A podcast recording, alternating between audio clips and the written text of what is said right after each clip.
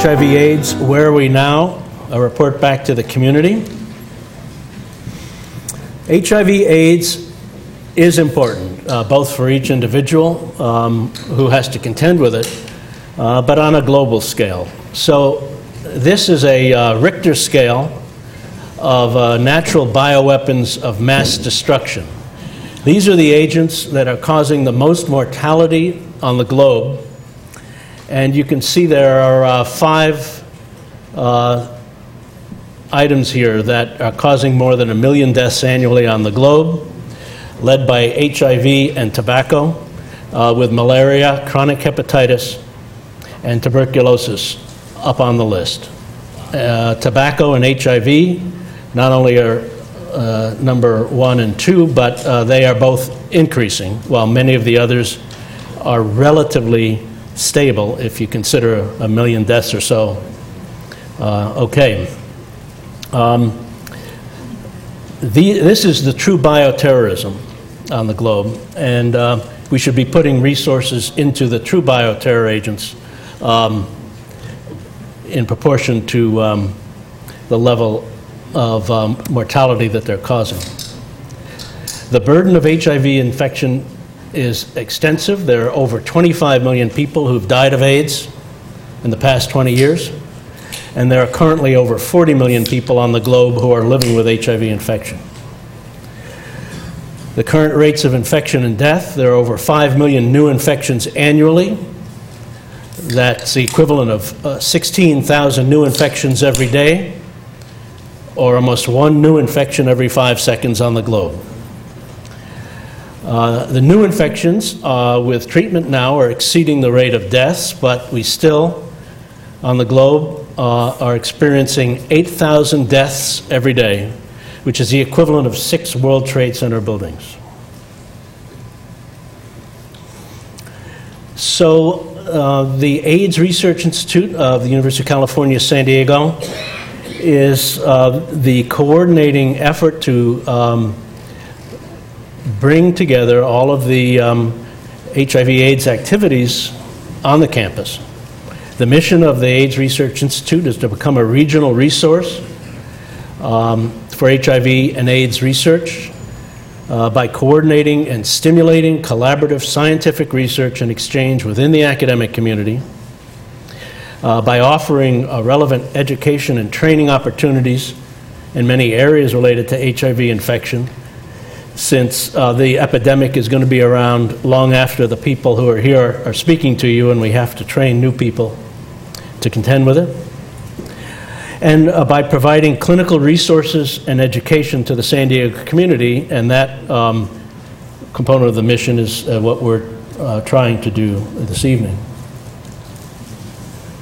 Um, in its March 2006 Best Graduate Schools edition, the U.S. News and World Report acknowledged the outstanding quality of UCSD HIV/AIDS research programs. They ranked at sixth in the nation. I don't think they um, used the right uh, metrics to uh, to rank us, uh, but um, nevertheless, um, this is a um, uh, recognized as an outstanding program. there are well over 100 uh, members on the faculty who are uh, part of the AIDS Research Institute, representing over a dozen departments. Um, but I just list here the clinical program projects at UCSD that underlie translational investigation. Translational investigation is the term used for um, bringing together uh, basic bench research with um, direct patient clinical investigation. we have the AIDS uh, Clinical Trials Unit uh, here at San Diego, led by uh, Constance Benson, who will be talking to you this evening. She also uh, happens to be uh, the director of the uh, national and actually international AIDS Clinical Trials Network of the National Institutes of Health. Steve Spector leads the pediatric AIDS Clinical Trials Unit. Uh, Igor Grant and his colleagues lead uh, really the major uh, neuropsychiatric research program in HIV AIDS, I think, um, in the world. And um, a number of uh, components of that include the HNRC, which is co-located with the uh, Antiviral Research Unit, uh, NeuroAIDS Tissue Network, and the Charter Program. Uh, Dr. Little, who you'll be hearing from, and and I uh, coordinate a program identifying um, newly infected patients and studying them, and you'll be hearing from her about that. Dr. Haubrich, who you'll be hearing from, leads the uh, statewide California Collaborative Treatment Group. Chris Matthews uh, leads the Owen Clinic uh, here in this uh, medical center, which uh, follows uh, close to 3,000 uh, souls with HIV infection.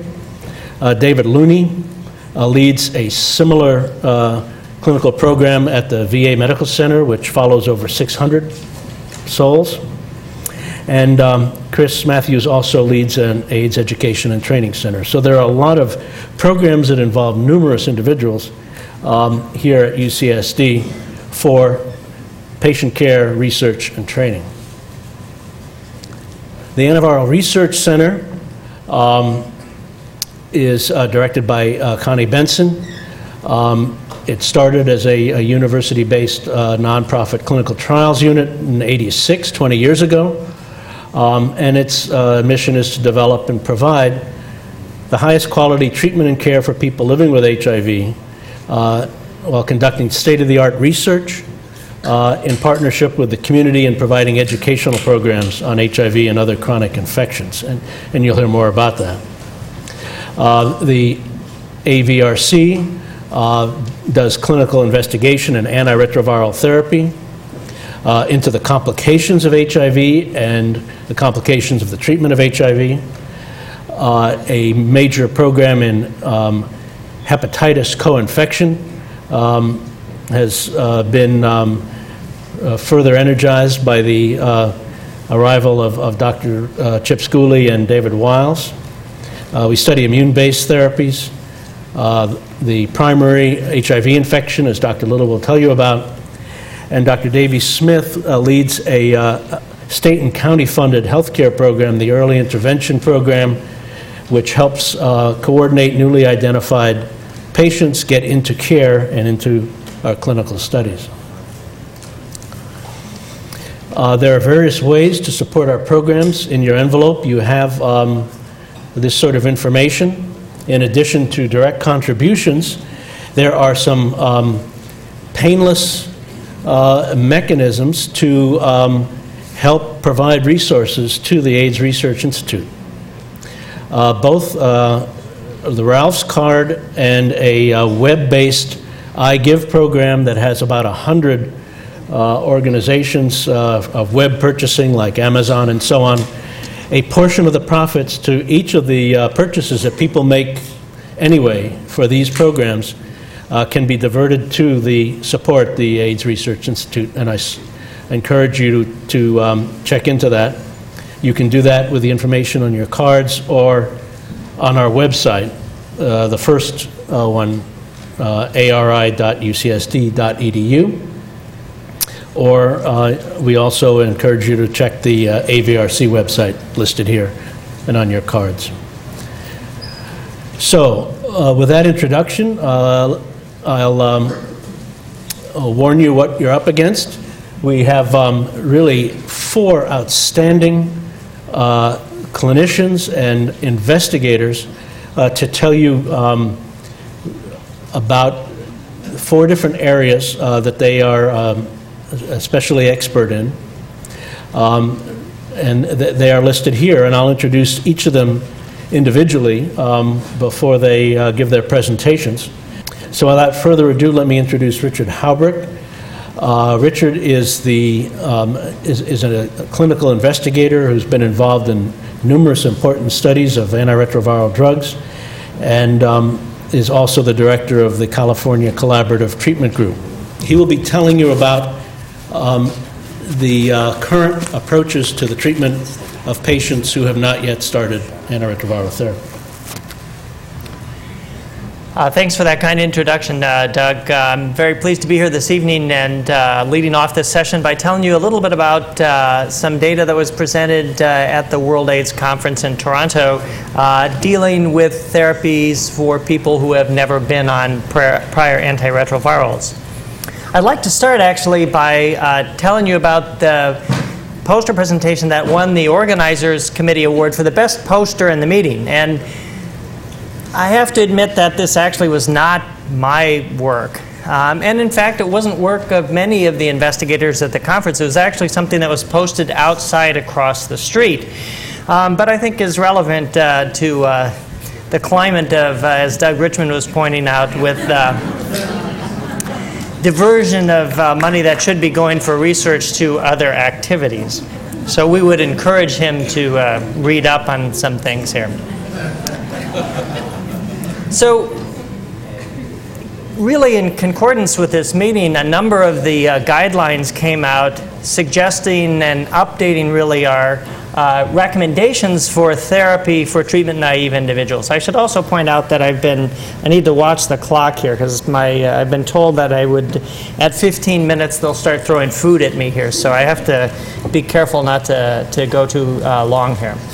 So, um, the recommendations were really updated uh, and they added more therapies uh, that are useful and available for treatment uh, naive individuals. Um, just focusing in on one of them, the DHHS guidelines compared lopinavir plus nucleosides with efavirenz plus nucleosides, and actually work that was uh, done through the AIDS clinical trial group was presented there that sheds light on uh, which of these uh, two therapies might be the best. But you could say, because we have so many therapies now for treatment naive individuals, why do we need new therapies? Why do we need new options? Maybe we should just stick with what we've got and, and move on. And hopefully, some of what I'll try to tell you today gives you a rationale why we may, in fact, need uh, to still be working on therapy for treatment naive individuals. In addition, there was a lot of information that was presented about uh, antiretroviral rollouts uh, to developing nations. This is just an example of some of the data that was uh, presented. Uh, for example, here, this uh, one project with a large number of people uh, where antiretrovirals were rolled out and showing that there's very good follow up and very good results of therapy. Interestingly enough, too, if you treat people with HIV, they don't die um, which is good. So, showing you here a historical cohort of people that are followed that uh, before they had access to therapy. And what you're seeing here is the time uh, to death, really. And after two years, you can see that a large percentage of the people were actually dying. If you actually give them antiretroviral therapy, there's a huge benefit. And this is one of the most striking things that I saw at the meeting is we really need to be treating HIV everywhere people are infected. And so it's really gratifying that uh, uh, these new rollout programs are showing the benefit of therapy in something that even our president couldn't argue with. So um, many of the investigators that you'll hear tonight also are involved internationally in a variety of different programs. That won't be what we're focusing on, but uh, clearly we're taking the lessons that we've learned here in the U.S. and the skills and talents that we have, and we're uh, using those uh, across the seas, both in terms of treating patients, but also in uh, increasing the knowledge for clinical investigation. So the, uh, one of the things I'd like to talk about are uh, newer strategies for treatment naive patients. And one strategy is using a regimen that has all nucleoside drugs, all drugs in one combination. And they might be desirable for a variety of different reasons. Um, even though we have good therapies now, some of them are not good for women of childbearing potential because the efavirenz in particular uh, can cause problems with uh, a developing baby, so shouldn't be used. In addition, people who have other diseases like psychiatric illness, tuberculosis, etc., might benefit from uh, newer therapies with combination of nucleosides alone. Well, we do have all nucleoside regimens, and more recently we've seen that they really haven't performed as well as regimens with efavirenz. So, example of this study shown here, where we compare a regimen with efavirenz plus two nucleosides to an all nucleoside regimen, there's more failures in the all nucleoside regimen. So, this is one area where we could uh, need improvements in therapy.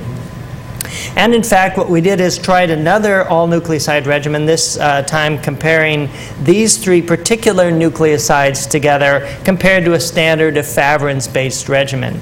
And what you really want to have happen, and this is showing you the viral load here from very high levels up to a million copies, and you want it to go down with time as is done here and stay down. And you can see here with this particular triple nucleoside regimen, it's not going down well. And, and in fact, very early on here, people are starting to have rebound of their viral load. So this, although we thought would be a very good nucleoside combination based on our knowledge of each of the individual drugs in the regimen, proved not to be very beneficial. And so there's still work to be done. Data that was presented uh, at the Retrovirus conference this year suggests that another triple nucleoside regimen taking advantage of different mutational pathways of this drug AZT with tenofovir might have relatively good results. And this was data that was actually from an African cohort. So, really, based on this information, uh, there's a study within the ACTG that our center is heavily involved in that's going to be looking at an all nucleoside combination with four nucleoside drugs compared to efavirenz really trying to find out if that can improve our therapy. One of the studies that was presented at the World AIDS uh, Conference is ACTG 5142. This is a study, again, that our center here really took a national uh, lead in, and we were very happy to be able to present these results. This study looked at uh, three commonly used, or actually two commonly used regimens that I pointed out earlier a lopinavir based regimen and an efavirenz based regimen, each given with standard nucleosides. In addition, we pushed the envelope a little bit and tried to compare a regimen that didn't use nucleosides at all. The idea being that in some people at least, the nucleosides can cause chronic long term toxicity. So these three regimens were compared in a large study, randomized so that we know people would be balanced in the three arms. At entry to this study, and it was done for a long time, it was done for two full years to really look at longer term consequences of this therapy. At entry, the patients had CD4 counts that were relatively low, about 180 cells, and viral load that was 100,000 copies or more. The primary results of the study are shown here and were a bit of a surprise. What we found, in fact, is that the efavirenz regimen shown in the yellow line here did the best. And the way you look at these graphs again is looking at the proportion of people that don't have uh, failure of the regimen defined by the virus coming back or rebounding. You can see that the efavirenz regimen did quite well. Surprisingly, also the nucleoside sparing arm did well as well. So this now means that this is a potential option for people who can't take nucleosides. And surprisingly, the boosted PI, which we always thought was the most potent regimen, at least in this particular analysis, didn't do quite as well. And so this information then can be uh, entered into our brains to try to figure out for individuals what might be the best therapy. Another strategy that was tried is an induction maintenance strategy. So most of our regimens now have at least three drugs in them because we think you need that many drugs to suppress the virus and keep it suppressed. This study, again, sort of pushed the envelope saying, well, maybe after you suppress the virus, you could cut back a bit, use fewer drugs, have less cost, perhaps less toxicity, uh, and maybe that strategy would work. So, a sort of induction and then followed by a maintenance with fewer drugs. So, well, that's exactly what they did in this particular study here. And without giving all the details, essentially what we're looking at is a standard regimen of efavirenz plus nucleoside versus lopinavir plus nucleosides, and then the nucleosides were dropped from the uh, lopinavir arm. Sorry, I think these are both lopinavir based. And you can see essentially that both of these therapies are doing reasonably well uh, with time with no appreciable differences between them. So although I think these studies that have looked at monotherapy with lopinavir as maintenance are interesting and need to be continued, we're not quite done in enough people that we're convinced that it's really safe in general for people to do. But this at least suggests that there may be alternative strategies uh, in uh, treatment. There are some potential risks of giving a therapy that uh, just has uh, one drug in it, such as boosted lopinavir, or in this case, boosted atazanavir. And Scott Letendre will discuss this in a little more detail when he discusses about the central nervous system. But essentially, what you're seeing is some of the patients um, have concentrations of atazanavir, which are being shown here, that are really pretty low. And so that uh, we have to be careful if we use a targeted maintenance therapy that uh, we're treating all the virus in all the different compartments of the body. Finally, I'll end by saying there are newer therapies that are coming along, and Dr. Benson will uh, speak more to this point, uh, looking at newer drugs that might be quite promising. In this case, a, a, study looking at a new integrase inhibitor. This is a drug in a new class that uh, we don't have currently any drugs in this class. Uh, this class uh, looks very promising in treatment experienced patients who may be resistant to some of the drugs that we have now. But now, looking at this in treatment naive patients, So looking at different doses of the medication uh, shown here compared to a standard efavirenz-based regimen shown here. It actually looks like the new drug, the integrase inhibitor, is getting to undetectable viral loads faster than efavirenz. So you might ask the questions, why isn't efavirenz working very well in this case? Well, in fact, it turns out that efavirenz is doing pretty good. What's happening is the integrase inhibitors are actually beating it in terms of getting to undetectable viral levels. And in fact, this uh, response here for efavirenz is very similar, It's been seen in many other studies, including the 5142 that I showed you earlier. So it suggests that there may be newer classes of drugs that might be even more potent than the drugs we have now. And how to best use those drugs and uh, where to use them are questions that we have for the future. Interestingly, also, um, this new integrase uh, drug appears to be very good in terms of side effects on cholesterol. So, for example, showing here the increase in cholesterol that you see with efavirenz with about a 10 to 20 uh, milligram per deciliter increase, that's what we are accustomed to seeing with the efavirenz-based regimens really don't see with the integrase inhibitor uh, shown here. So again, potentially in the future we may have drugs that have less lipid side effects. Ooh, and this actually is my demonstration of my prowess in using PowerPoint and making things grow. So, why in 2006, when we have the holy grail of therapy, which is one drug, one pill, sorry, one pill once a day that has three drugs in it, why should we even bother with any other therapies? And I've shown you just a hint of some of the data that suggests there may be reasons why we want to explore other therapies. There may even be other therapies in the future that have some advantage over this standard one drug once a day.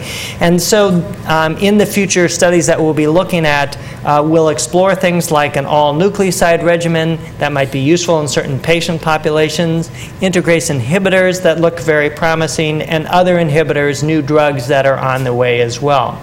But I should emphasize, and the one slide I did show of a triple nuke regimen that didn't work so well is before we actually start treating people uh, in the clinic with these therapies, we need to make sure they work well and they work as well as good therapies we have now. And so only careful studies that help define the role of these agents compared to standard regimens we know work well will answer those questions.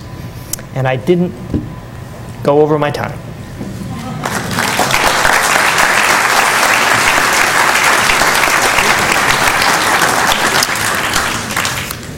Thank you, Richard. So um, our next speaker is uh, Dr. Constance Benson.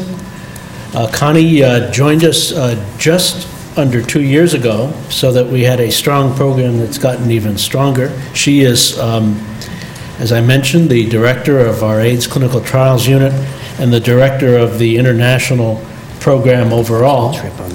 Um, and she has extensive experience both in the treatment of HIV and its complications and uh, she's going to discuss this evening uh, new drugs in the management of treatment-experienced patients. Connie? Thank you. It's a pleasure to be here this evening. Um, I'm going to intersperse some of my comments with some definitions, knowing that we have, and we're very pleased with this, uh, quite a mixture of people in our audience that range all the way from physicians who treat individuals with HIV infection to individuals who are struggling with HIV themselves. So I'm going to start by telling you what I mean by treatment experienced patients. And for the purposes of our discussion today, treatment experience means people who have been on treatment regimens with antiviral drugs aimed at suppressing HIV in the bloodstream for a variety of uh, different regimens over a long period of time.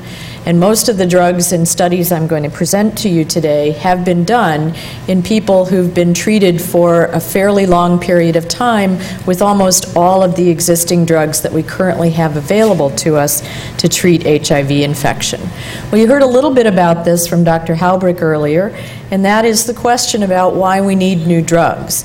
And while that may be a somewhat of a controversial question when you're talking about people who have never been on antiviral therapy before, I think the field of treatment experienced patients is really the field where the need for new antiviral drugs aimed at HIV is the most critical. First line therapies are convenient and well tolerated, but as you heard, not for everyone, and they don't always work on everyone who gets them. The limitations of our current drugs include not just toxicities or side effects, which many people experience when they're starting on new regimens, but also issues related to drug resistance. And there are two types of drug resistance that occur in patients with HIV those that happen while you're on therapy, and usually that occurs when the virus continues to reproduce itself in the presence of antiviral drugs. And there's transmitted drug resistance that occurs when a person with HIV infection who has drug resistant virus transmits that virus to another individual. And it may be difficult to treat the virus in both of those individuals. So, resistance and cross resistance to multiple classes of drugs that we use to treat HIV are continual problems in the field of HIV management, and one of the principal reasons for why we need new drugs. The second concept I'd like to get across is that our guidelines and recommendations for how we treat HIV are undergoing constant evolution. In the past, we used to approach treatment experienced patients, particularly those who had drug resistant virus, as a group of individuals that, while they were difficult to treat, we could maintain on some regimens a level of virus suppression that, while it may not be complete suppression to levels of undetectable virus in the bloodstream, we could at least maintain suppression to the point where the CD4 cell count, which is our indirect measure of your immune function, can be stabilized so that people don't get some of the complications that are associated with full blown AIDS and the increased risk of mortality. As we've developed new and more potent drugs, our treatment guidelines and recommendations, or the paradigm that we use to guide us in how to treat HIV, has shifted substantially. As you'll see from the next few slides, we're now able, with some of the newer, more potent drugs, to fully suppress virus replication in the bloodstream in a very substantial proportion of patients who have had prior treatment experience.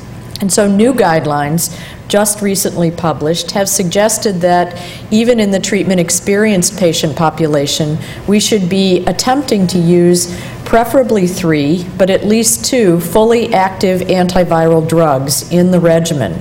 And fully active is based on defining activity with drug resistance testing and a good treatment history to understand what patients have previously been exposed to. If that's not possible, then strong consideration should be given to maintaining patients on their current regimen if their CD4 cell counts are stable until such time as new drugs become available in a way that they can put together two very active drugs in a successive treatment regimen. And our goal of therapy at this juncture is also to fully suppress virus to undetectable levels, even in patients with treatment experience. This next slide, although it's a complicated data slide that we sometimes use to present results from clinical trials, is a, is a slide that is helpful to illustrate the point that I was just making. And this is a study that looked at a new drug called darunavir or Pres, uh.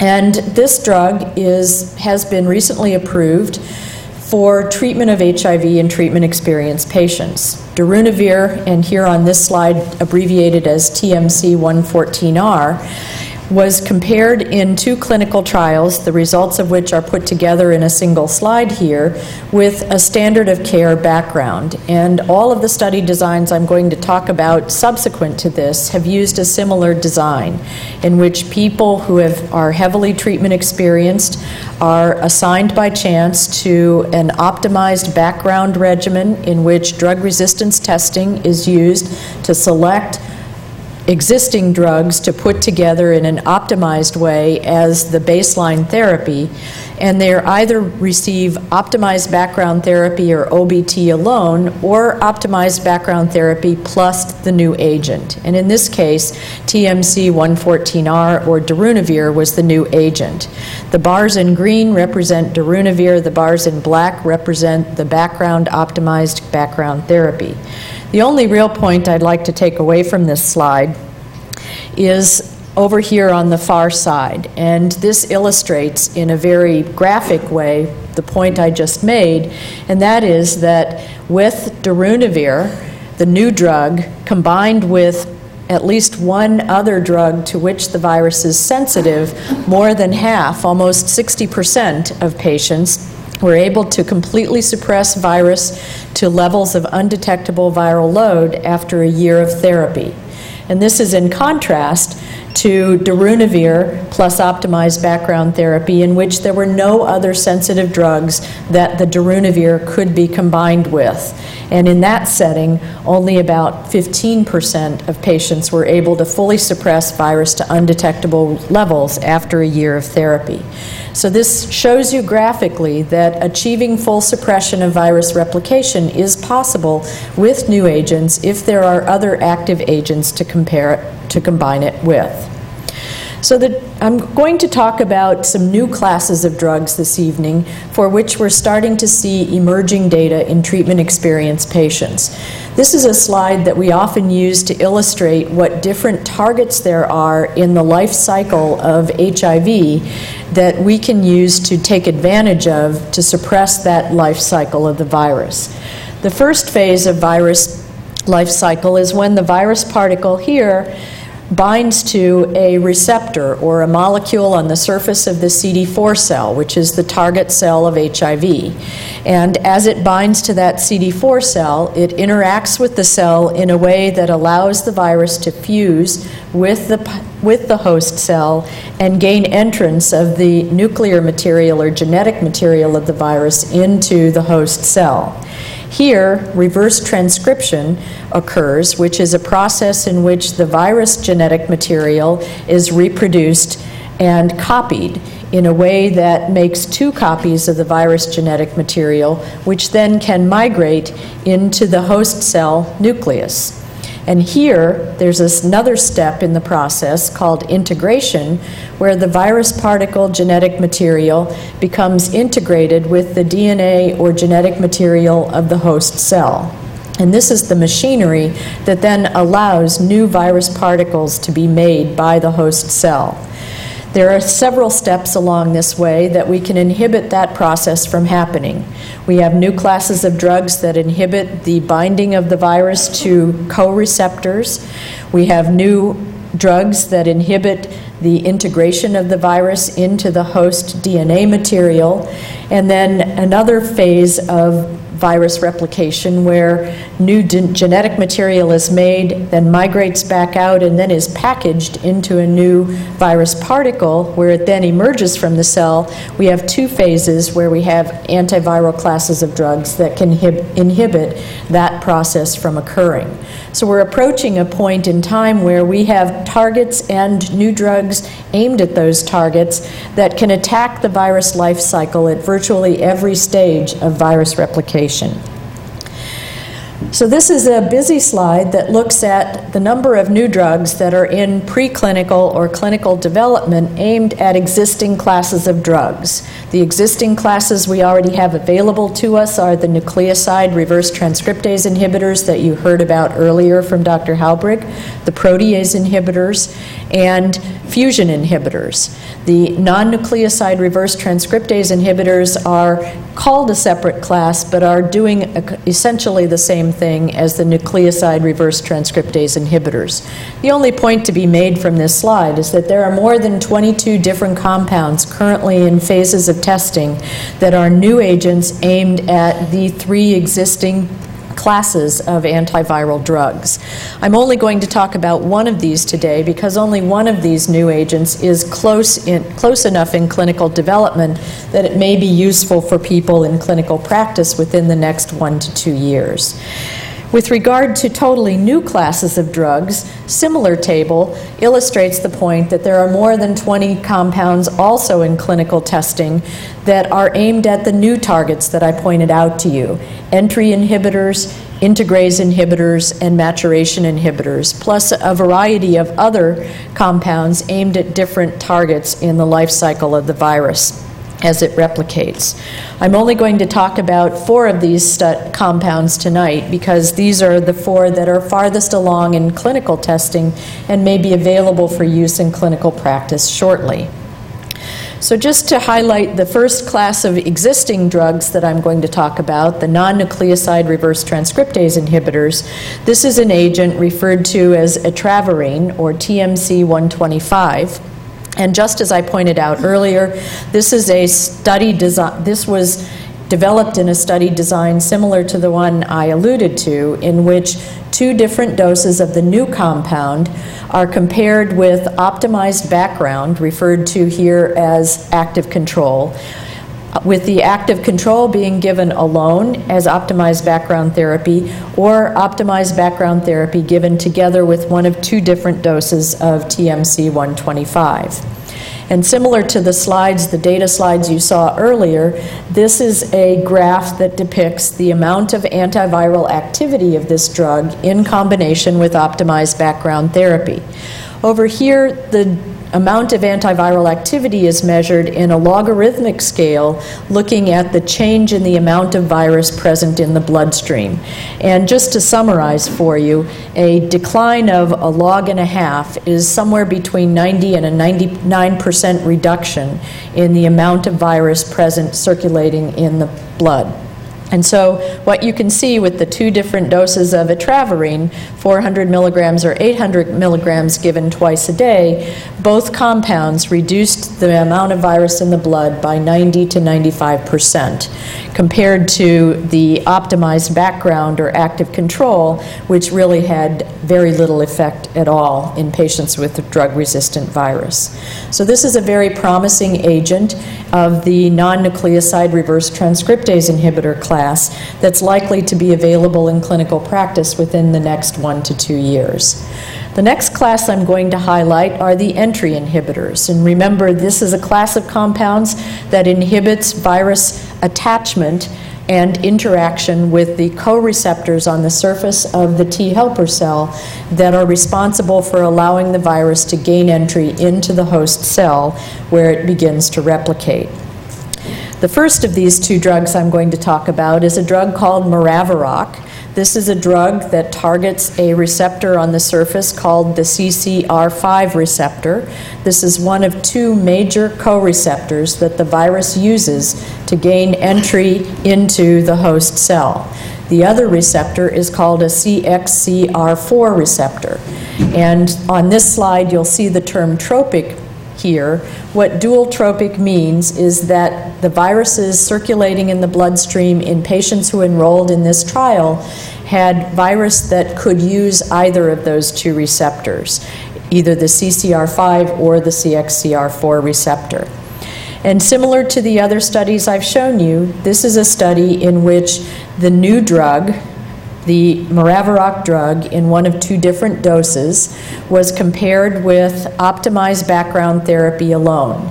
And placebo was given to replace the Maraviroc, but every patient in the study got optimized background therapy. So everyone's treated. There really was no true placebo arm.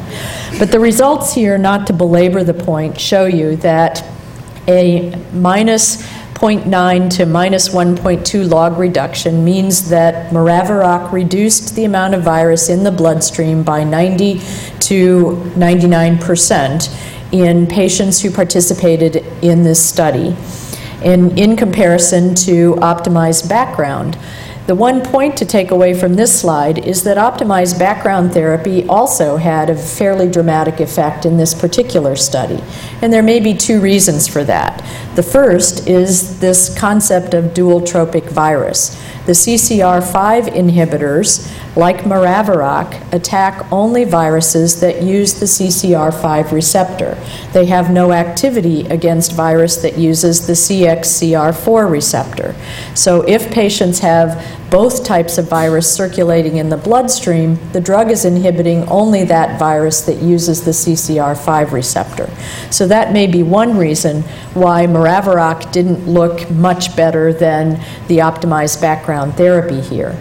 The second reason is that, in contrast to the other studies that I've shown you this evening, patients in this study, while they had experience with all three existing classes of drugs, they had virus that was resistant to only two of those classes of drugs. So they were able to put together in their optimized background therapy uh, regimen that was more active against the virus than what you've seen with the other studies. And so I think what this tells us is, first of all, Maraviroc has activity against dual tropic virus, but it also in combination with one or more active agents, has activity only against the CCR5 using virus. And if you can use this agent in patients that aren't fully resistant to everything, you may still have pretty substantial activity with the drug. The second CCR5 inhibitor class of drugs that has undergone clinical testing is another drug referred to as Vicraviroc. This is a study that we've been doing here at the AVRC, ACTG 5211, and in this slide, what I'm showing you are the results of three different doses of Vicraviroc plus optimized background therapy compared to optimized background therapy alone. And I'll only point you to the results in the middle part of the slide here, showing you that all three doses of the Vicraviroc used in this clinical trial reduced the amount of virus by about 90 to 95 percent in circulating blood, compared to only a very modest effect with optimized background therapy alone. And there were substantial increases in the T helper cell count among patients treated with this drug compared to an overall reduction in patients who got only optimized background therapy. The last class of, of new agents I'm going to talk about is one you just heard about, a Merck compound, and a Gilead compound referred to as integrase inhibitors. And in contrast to the study that Dr. Haubrich showed you, this is a study in heavily treatment experienced patients, again using the very same study design in which the new drug was put together with optimized background therapy and compared to optimized background therapy alone without the new drug in patients who had heavily drug resistant virus. And what you can see here is that after 24 weeks of treatment, about six months of treatment with the, all three doses of the Merck integrase inhibitor, heavily treatment experienced patients with highly drug resistant virus, about 60% of them had undetectable viral loads. And this was achievable in comparison to a very modest to no effect of optimized background therapy alone. And also illustrated in this study, very similar to the very first slide I showed you with darunavir, is that if patients had the use of an additional active drug to combine with the Merck integrase inhibitor, in this case T20, and I only highlight this portion of the slide, Between 90 and 100% of patients were able to fully suppress virus to undetectable levels at the end of 24 weeks. Again, illustrating that point that if you have at least one other drug to, to combine with a new class of drugs, you can achieve very substantial antiviral activity. And the last slide here is illustrating the similar findings with the Gilead integrase inhibitor. In this case, this is only a 10-day study in which patients got the Gilead integrase inhibitor for 10 days in combination with optimized background therapy. And this particular integrase inhibitor actually has a pharmacokinetic profile, meaning how the drug is metabolized in the bloodstream by individuals that requires or allows it to be combined with ritonavir to get much higher concentrations in the bloodstream than we could achieve with just the parent drug alone.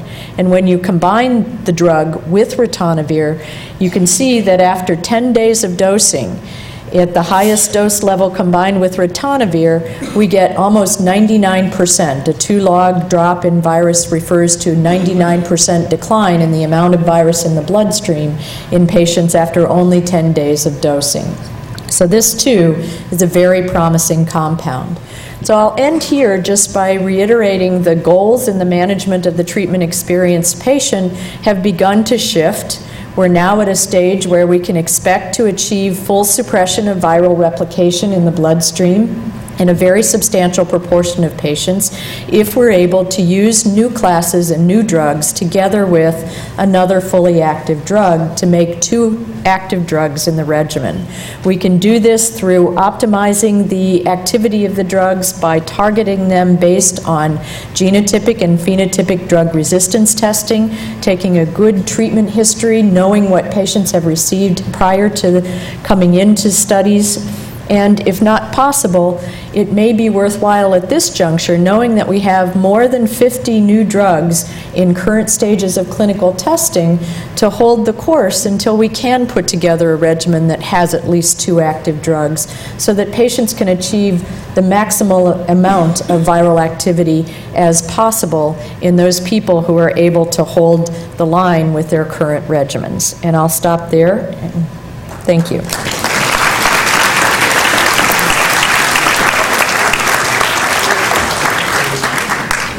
Thank you. That was excellent.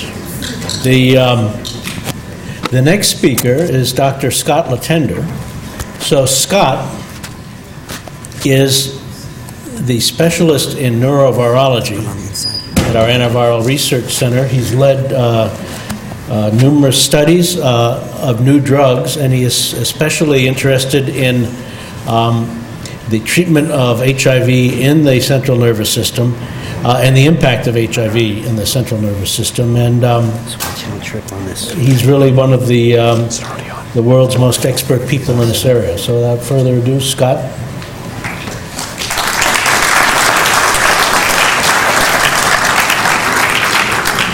Well, thank you everyone again for attending. I appreciate it, as do we all. And uh, as opposed to what some of the other investigators have shown, I want to just uh, take a little bit of a different tact and talk a little bit about the brain.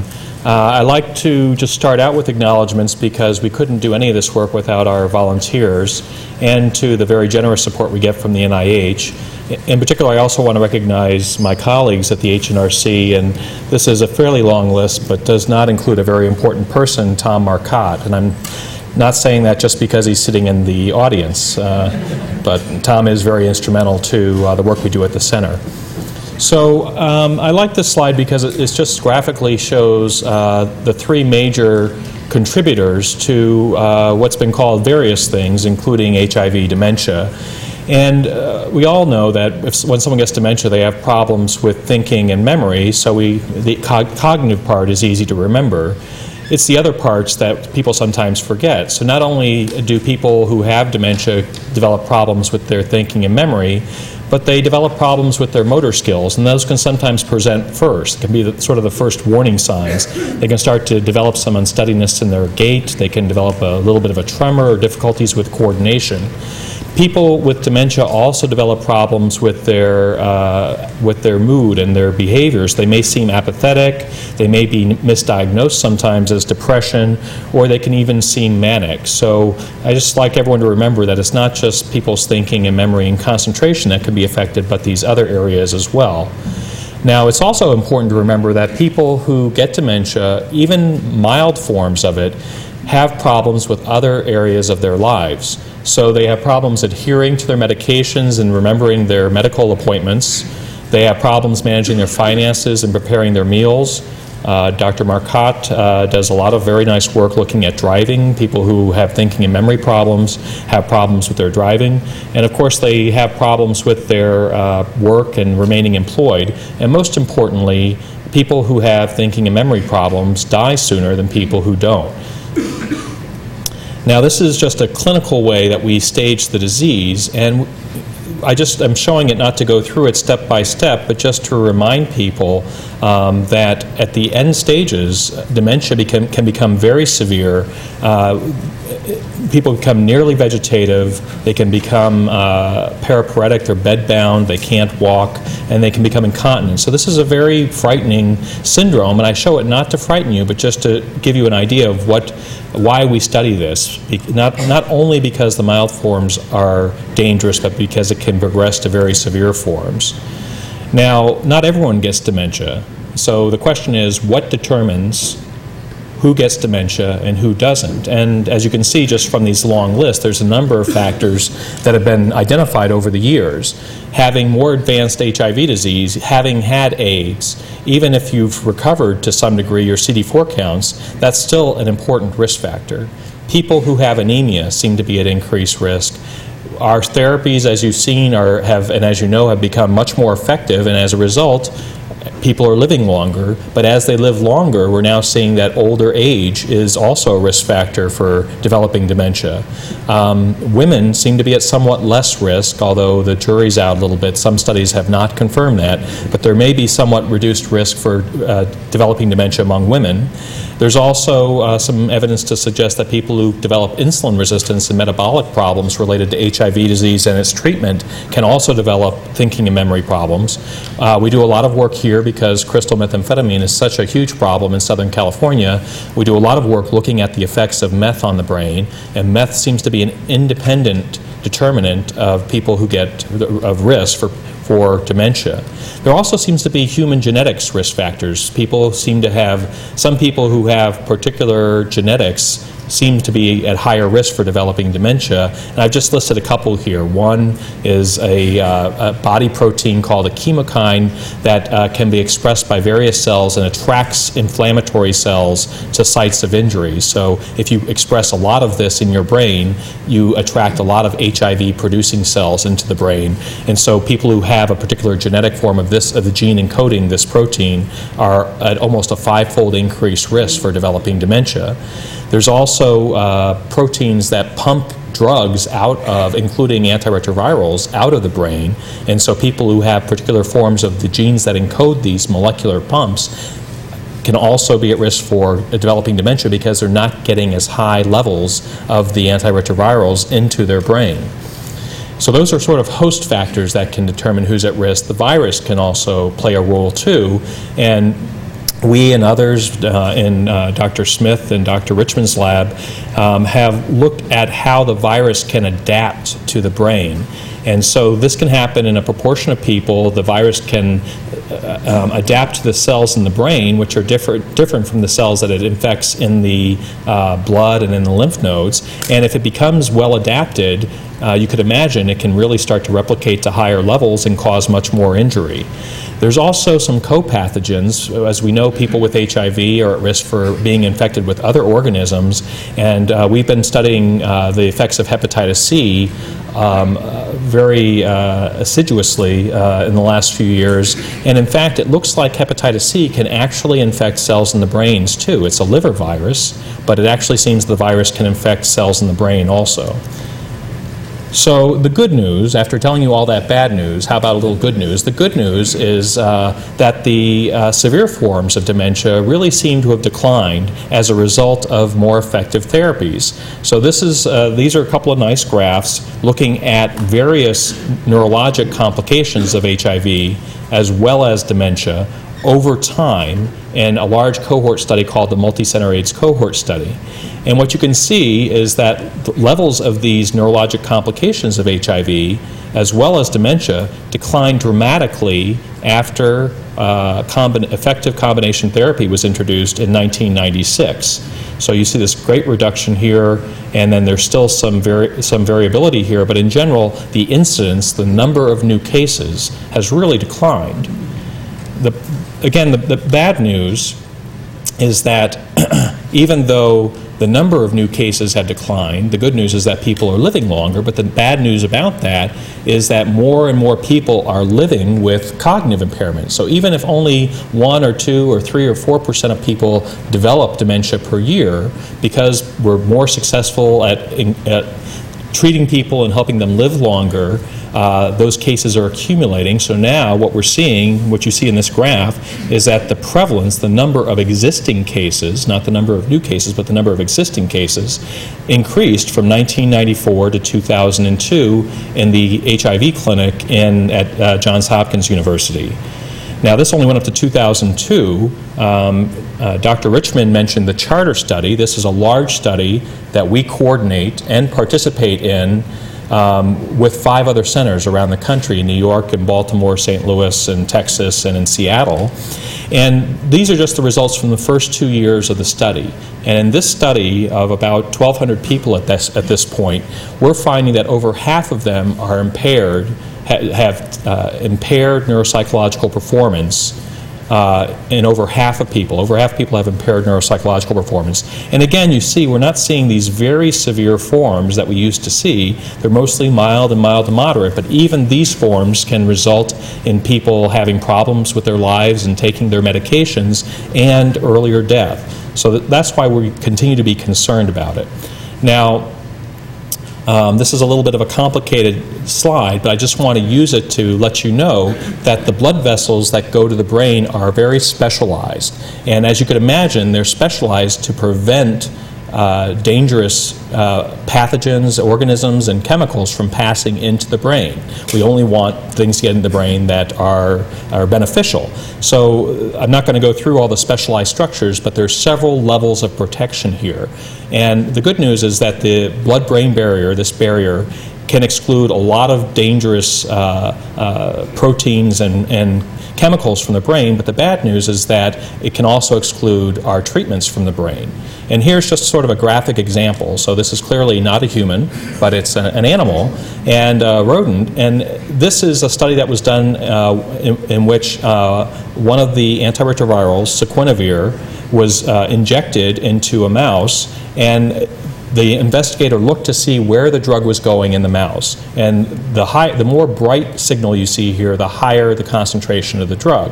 And this is the giving, uh, this is the other name for saquinavir. This is giving saquinavir uh, without boosting. And you can see it, it concentrates mostly in the area of uh, where it was injected into the abdomen. But it's not going at all into the brain or the CSF, which has important implications for uh, prevention of dementia and treatment of dementia. It's also not going into the genital tract, which has important implications for transmission of HIV disease. Even when this uh, investigator boosted the drug with ritonavir, you can see there was this much greater distribution this bright signal throughout the body, including some in the genital tract now, but still almost complete exclusion of it from the brain and the spinal fluid. So again, this is sort of a nice visual example of, of what sort of problems we're facing. Now, what we can do, among other things, is measure the amount of drugs um, in, uh, of antiretrovirals in spinal fluid. So this is atazanavir, which is also known as Reyataz, and uh, these are samples from our charter study, and these are the concentrations of Reyataz in CSF in the blue here, and in blood in, um, in the red. Now, CSF, just for, so for those of you who don't know, is spinal fluid, and we obtain it by doing a lumbar puncture. And this, th- these, these are uh, lumbar puncture uh, specimens from 80 people. And just so you know, just down the street at the HNRC, the HIV Neurobehavioral Research Center, last year, we performed almost 800 lumbar punctures in people for research purpose purposes to understand these issues better. And we usually get a little bit of a gasp at that point, you know, that uh, how could you do so many lumbar punctures, spinal taps? But I want to make the point that you should also follow with a gasp of appreciation for all these people who are willing to have this procedure done to help us understand what's going on in the brain better, and also a gasp of understanding that if 800 spinal taps were done last year, perhaps it can't be as bad as many of us fear it is. So, now, so, um, so in this study, what I want to point out, Dr. Haubrich saw, showed a version of this slide. What I want to point out is that we expected, based on information I can tell you later, but I won't, I won't go into in the interest of time, we expected the concentrations of this antiretroviral, this protease inhibitor, in spinal fluid to be about 14% of those in blood. What we found instead was that they were 1%. So you see here the blood levels were between 1,000 and 10,000 roughly nanograms per mil units, and that those in spinal fluid were about 10%. So they were much slower than we expected. And of concern, there was a number of people who had undetectable levels, even though they were taking therapeutic doses of the medication. So this suggests that some of the drugs, so this shows that at least this drug, but I'll tell you that also some of the other drugs don't seem to get into the central nervous system, the spinal fluid and the brain, we think, in concentrations high enough to inhibit the, the virus there. Now, we can't go measuring drug levels in everyone in the clinic. So what we've tried to do is come up with something that could be used in the clinic, some measure, some estimate of penetration. And again, we went through a lot of data to derive this uh, categorization. I'd be happy to send this to anyone who's interested or share it with your medical provider. Um, but basically, we based on a lot of data, we categorize drugs as as better penetrators worse penetrators or intermediate penetrators, and we just scored these as 0, 0.5, or 1, and for someone who was on a regimen, we just added up the scores. So if you're on a three-drug regimen, you got uh, the addition of three scores, depending on what category you, they were in. So we used these composite scores we call the CNS penetration effectiveness score, and we compared that to viral loads in spinal fluid. And we found that people who are on better penetrating regimens, more than greater than or equal to two here, penetration score, uh, about tw- they ha- their CSF viral loads were detectable in about 12% of cases. Compare that to people who had this intermediate category, about 1.5, 18%, and people who had the worst penetrating regimens, about 22%. So this supported that better penetration, our, our, our estimates of penetration resulted in lower, lower amounts of virus in the spinal fluid and central nervous system. Now, recently, we've also uh, just been able to measure viral levels down to an even lower uh, level. We usually measure them to 50 copies per mil. We have an assay that one of our collaborators has been working on to measure it down to about two and a half copies per mil. And even in this analysis, where everyone had below 50 copies, they were undetectable in blood and spinal fluid, almost half of them still had measurable levels of virus in their, in their spinal fluid. And when we looked at the penetration scores, the people who had um, de- detectable levels here had lower penetration scores than people who didn't. So we think not only does having better a better penetrating regimen help you get below 50 copies, it helps you get as close to zero as we can measure right now. So, uh, what about other drugs besides antiretrovirals? If someone does get dementia, do we have other drugs um, uh, to treat them? And this is sort of another bad news slide because the answer is no. This just shows a lot of the studies that have been done to date, dating back almost 10 years, and none of them, I'm sorry for the abbreviations here, but essentially there was not a, a really a positive effect for any of these drugs. Now, I just want to use that to introduce um, uh, the idea that a lot of our patients uh, in the clinic take drugs other than antiretrovirals, including antidepressants and antibiotics. And we're finding that a lot of these, a lot of drugs that we use every day don't have just one effect. They have more than one effect. And so some of these may actually have some beneficial effects for the brain. And so we've been doing some analyses to look at that. So in one analysis, uh, we looked at uh, whether people took SSRIs, selective serotonin reuptake inhibitors, a type of antidepressant, as well as statins, an anti-lipid drug for people who have too much cholesterol. And we just looked in our CHARTER study, um, this is almost, uh, uh, almost 700 people, 659 people, and we looked at what their viral loads were in CSF because there was some there was some information developed in the lab that seemed to show that these statins and SSRIs may actually reduce virus levels, HIV levels in the central nervous system. So you, this particular slide just shows that people who were on neither of these classes of drugs, people who are on certain SSRIs but not all, people who are on statins for their cholesterol, or people who are on both. And this is the proportion of detectable viral loads in CSF. And you see this nice stepwise reduction. People who are on neither, 39% of them had detectable virus in their, in their CSF, their spinal fluid. People who are on SSRIs, 27%. People who are on statins but no SSRIs, 17%. And people who took both were 12%. Now, I want to make the point that you should not go out and ask your, your provider to put you on SSRIs and statins uh, to help, you know, control the virus in your brain. These are far from definitive. We're still trying to understand these better, but I think the- these are very provocative results and, and potentially very promising. So this is the, um, uh, next to the last slide is just to make the point, uh, a point that everyone knows, which is that even though we have uh, um, way too much HIV disease in the United States, we're relatively well off compared to uh, other parts of the world. And um, with uh, funding that's been made available, we've been very uh, uh, um, uh, privileged to be able to pursue doing the same sort of work in China and in India and in Brazil.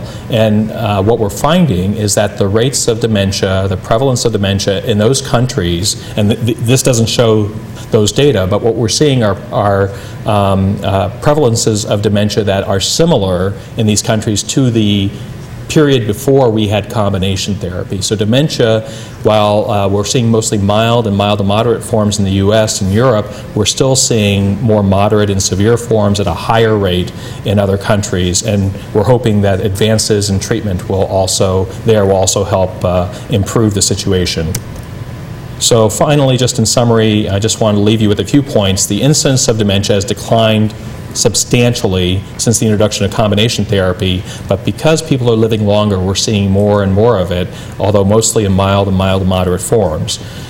Um, early data indicate that the prevalence in international settings is similar to the pre-HAART era in the U.S. Dementia is associated with functional problems, including reduced adherence to medications because people can't remember to take their medicines, and survival.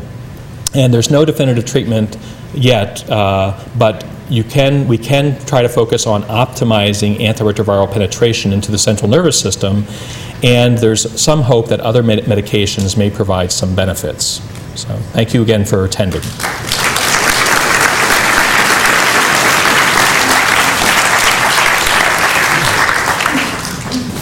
Thank you, Scott. That was really excellent. Our final presentation this evening is uh, Dr. Susan Little. Uh, Dr. Little um, set up a program uh, to identify newly infected patients here in San Diego about 10 years ago. And in that um, interval, uh, has really uh, generated the largest uh, cohort of uh, patients with newly identified HIV infection in the world. And uh, this cohort has led to uh, uh, several, I think, very important studies um, characterizing the transmission of drug resistance, the development of the immune response, compartmentalization of virus. And um, re- related to those studies, uh, she's going to speak to us this evening about HIV transmission, uh, where is prevention needed most. Susan? Thank you.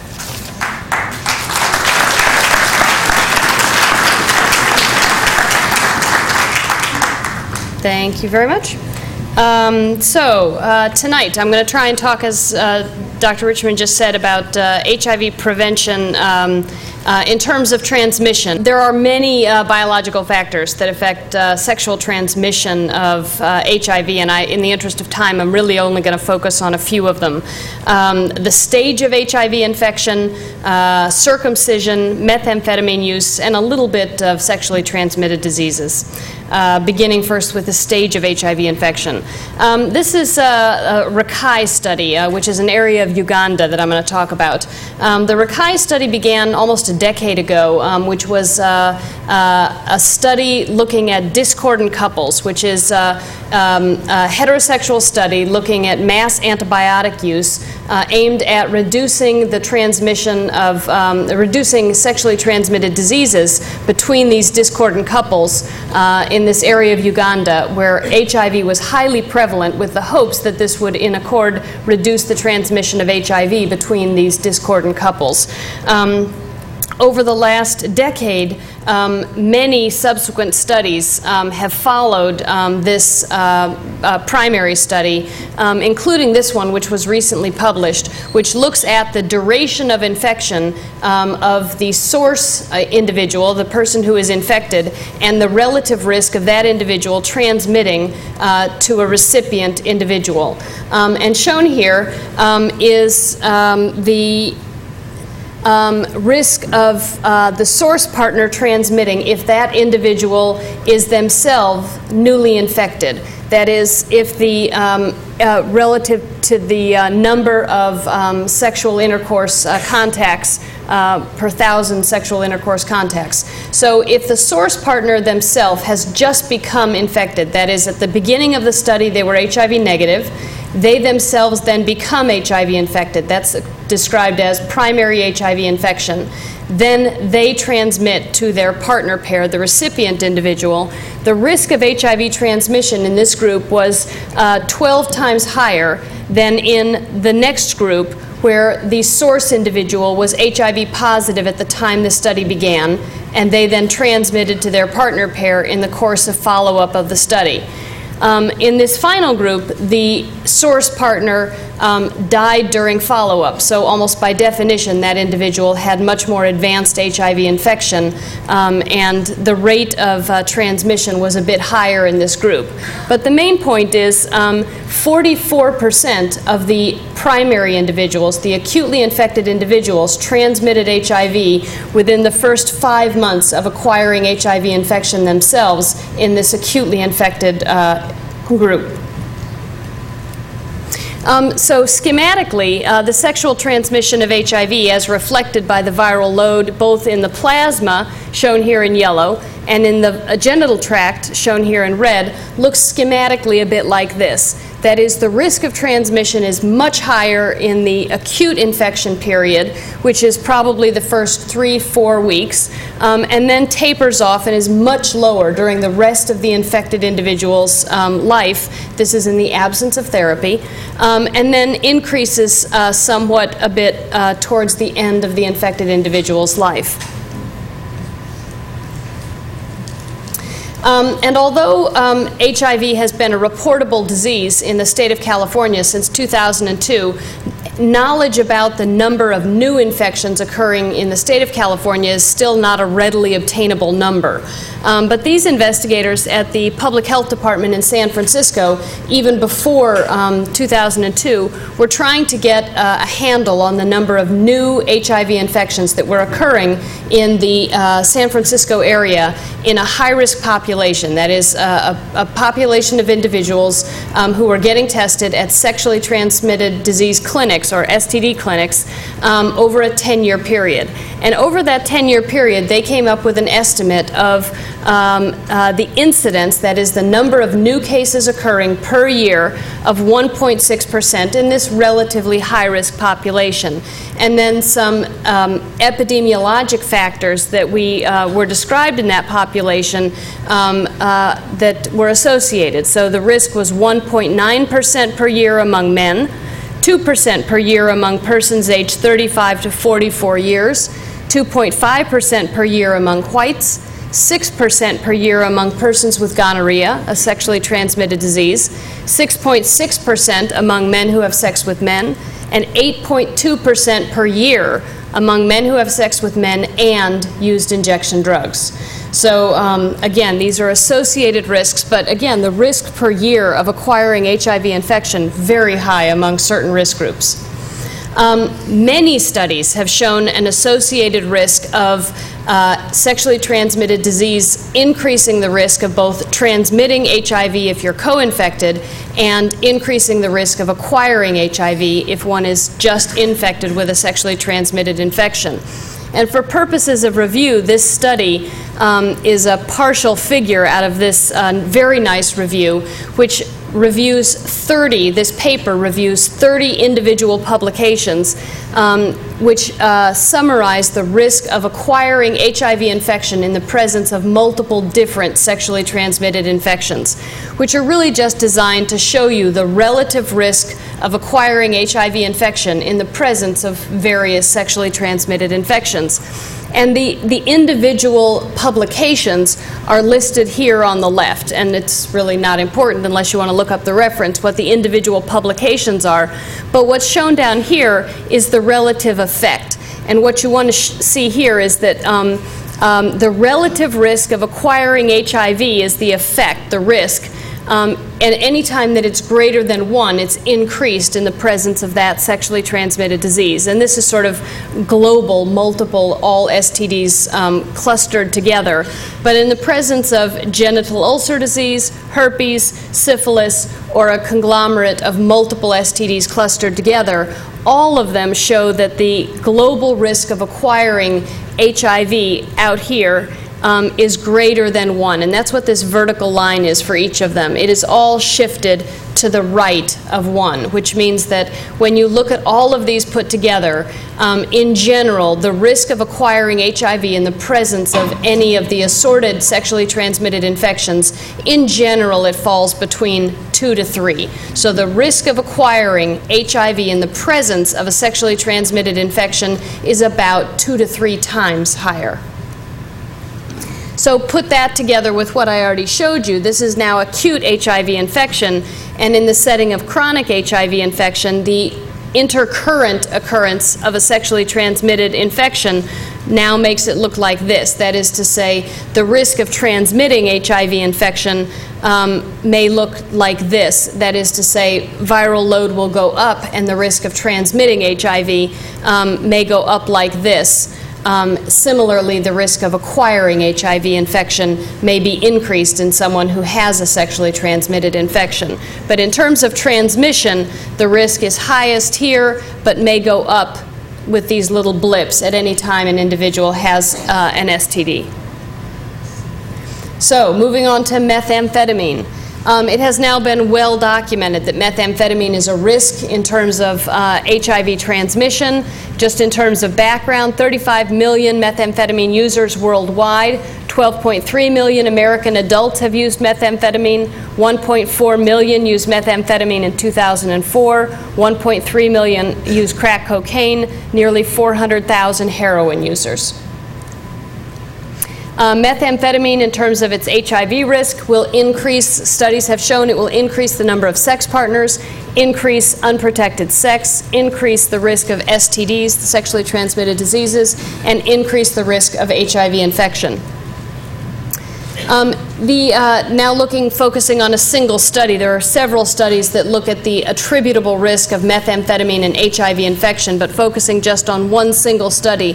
The Explore study looked at, was a behavioral uh, uh, uh intervention study trying to look at the uh, risk of HIV acquisition in uh, uh, an MSM, men who have sex with men uh, cohort uh, in six uh, cities across the United States, and specifically f- um, focused on the um, attributable risk of um, these various factors in this group, and found that the um, attributable risk of methamphetamine use um, was two.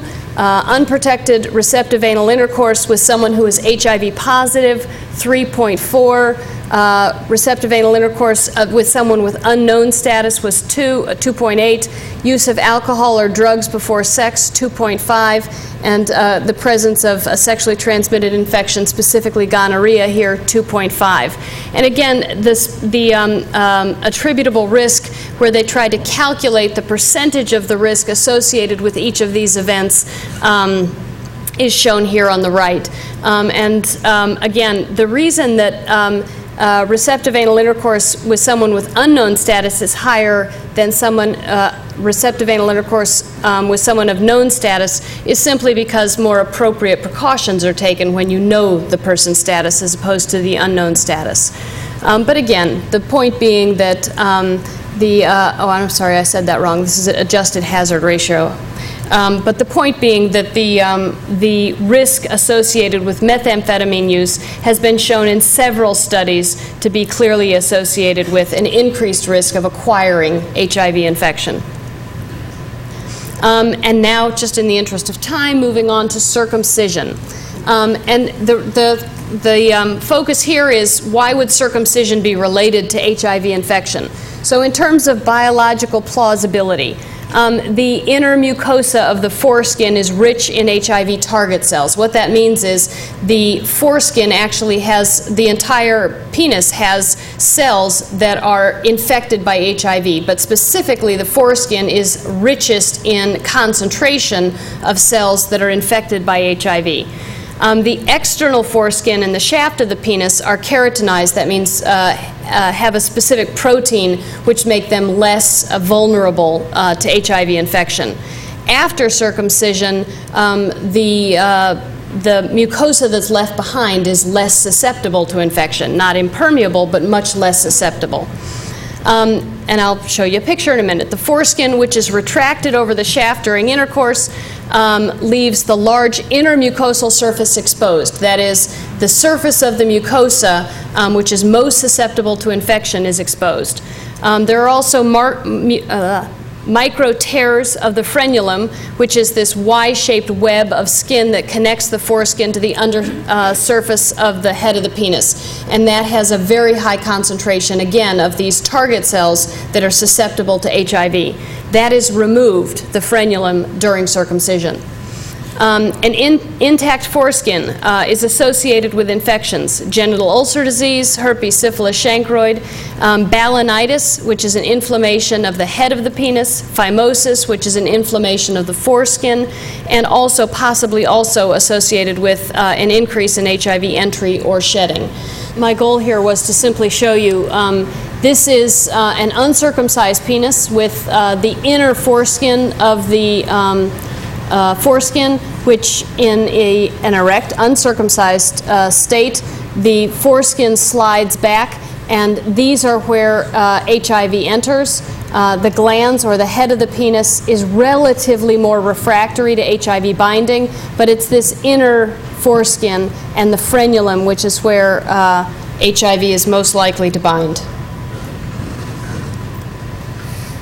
Um, a couple of very interesting statistics. If you look at African countries and their relative HIV prevalence relative to the frequency of male circumcision, and again, this is in the absence of therapy, um, countries where male circumcision is less than 20% are associated with higher uh, HIV prevalence rates in the sort of 15 to 25% compared to countries where, HIV, where circumcision is practiced normally at greater than 80% where HIV prevalence rates are in the 10 to 5%.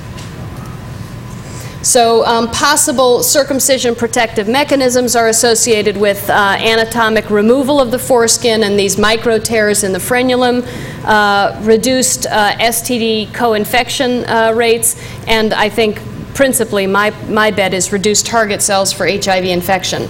Um, and then the last slide I've got here is the one now completed randomized controlled trial, um, which did show, in fact, that when patients in Africa, uh, in Johannesburg, were randomized to either um, circumcision or no circumcision, um, and followed for a time period at, um, followed at months 3, 12, and 21, um, at month 14, there were a significantly higher number of HIV infections in the uncircumcised control group, um, and this study did in fact have to be stopped prematurely um, because there were a much greater number um, shown here, 25 out of 1,400 compared to 11 out of 1,400 uh, HIV infections in the uncircumcised control group compared to the circumcised group. And for what it's wor- worth, all the patients in the control group were offered circumcision at the conclusion of the study, or in this case, at the unblinding period. Um, So I just wanted to end there. Thank you.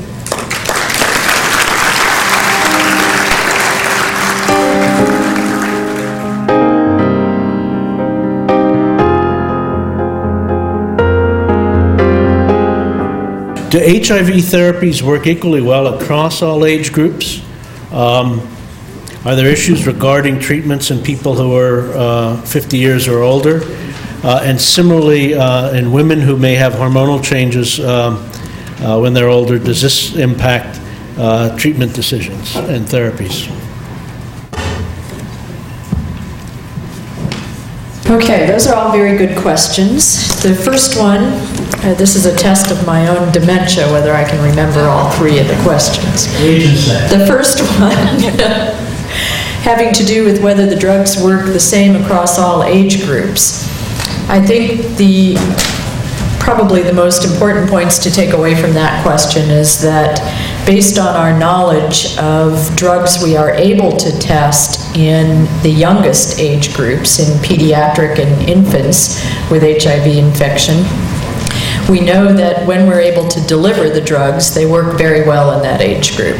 The problem is that many of the drugs that we have for use in adults, there are no formulations that exist that can be administered to infants or very young children. So there is a formulation problem with many of the drugs.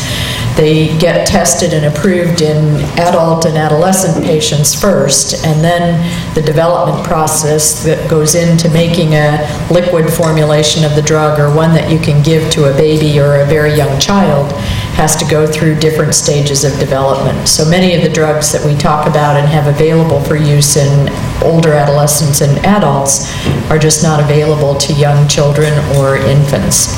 But when they do get them, they work well. In older age groups, there is a lot of interest in research related to individuals over the age of 50, and the biological reason for why there might be changes in how the drugs might work in that age group is that as we all age, and become older, our immune system declines in its ability to fight many types of infections. And there also are changes in the liver and kidney function with age that may affect how many of the drugs are metabolized. But just as I've said about young children and infants, if you can get the drugs into, into older individuals in safe concentrations and adjust those concentrations to therapeutic levels, they appear to work just as well in older age groups. There may be some minor differences or adjustments based on the metabolism of the drugs, but overall, the activity is the same. And just briefly to finish the sex or gender question, in studies that have been done vir- in virtually across all of these different clinical trials related to new drug development, in general, women are underrepresented in those clinical trials, but when they are represented in numbers that are comparable proportionally to the numbers of men who participate in the trial. Studies that look at the activity of the drugs and how they behave in women appear to show that they are comparable in activity in women to men. Again, there may be minor differences related to how women metabolize the drugs, and hormonal environment is one of those differences, although we don't really understand how major shifts in hormone, hormones may uh, be applied across women in various stages of their lives. But in all of the studies that have looked at this, in general, the drugs are equally effective in women as men, with the only differences being in how women may metabolize those drugs such that differences may need to be made in dosage adjustment or how you dose those drugs in women. I'd like to stop here and really thank the audience for their um, attention and participation, and I would like to thank the speakers for their excellent presentations.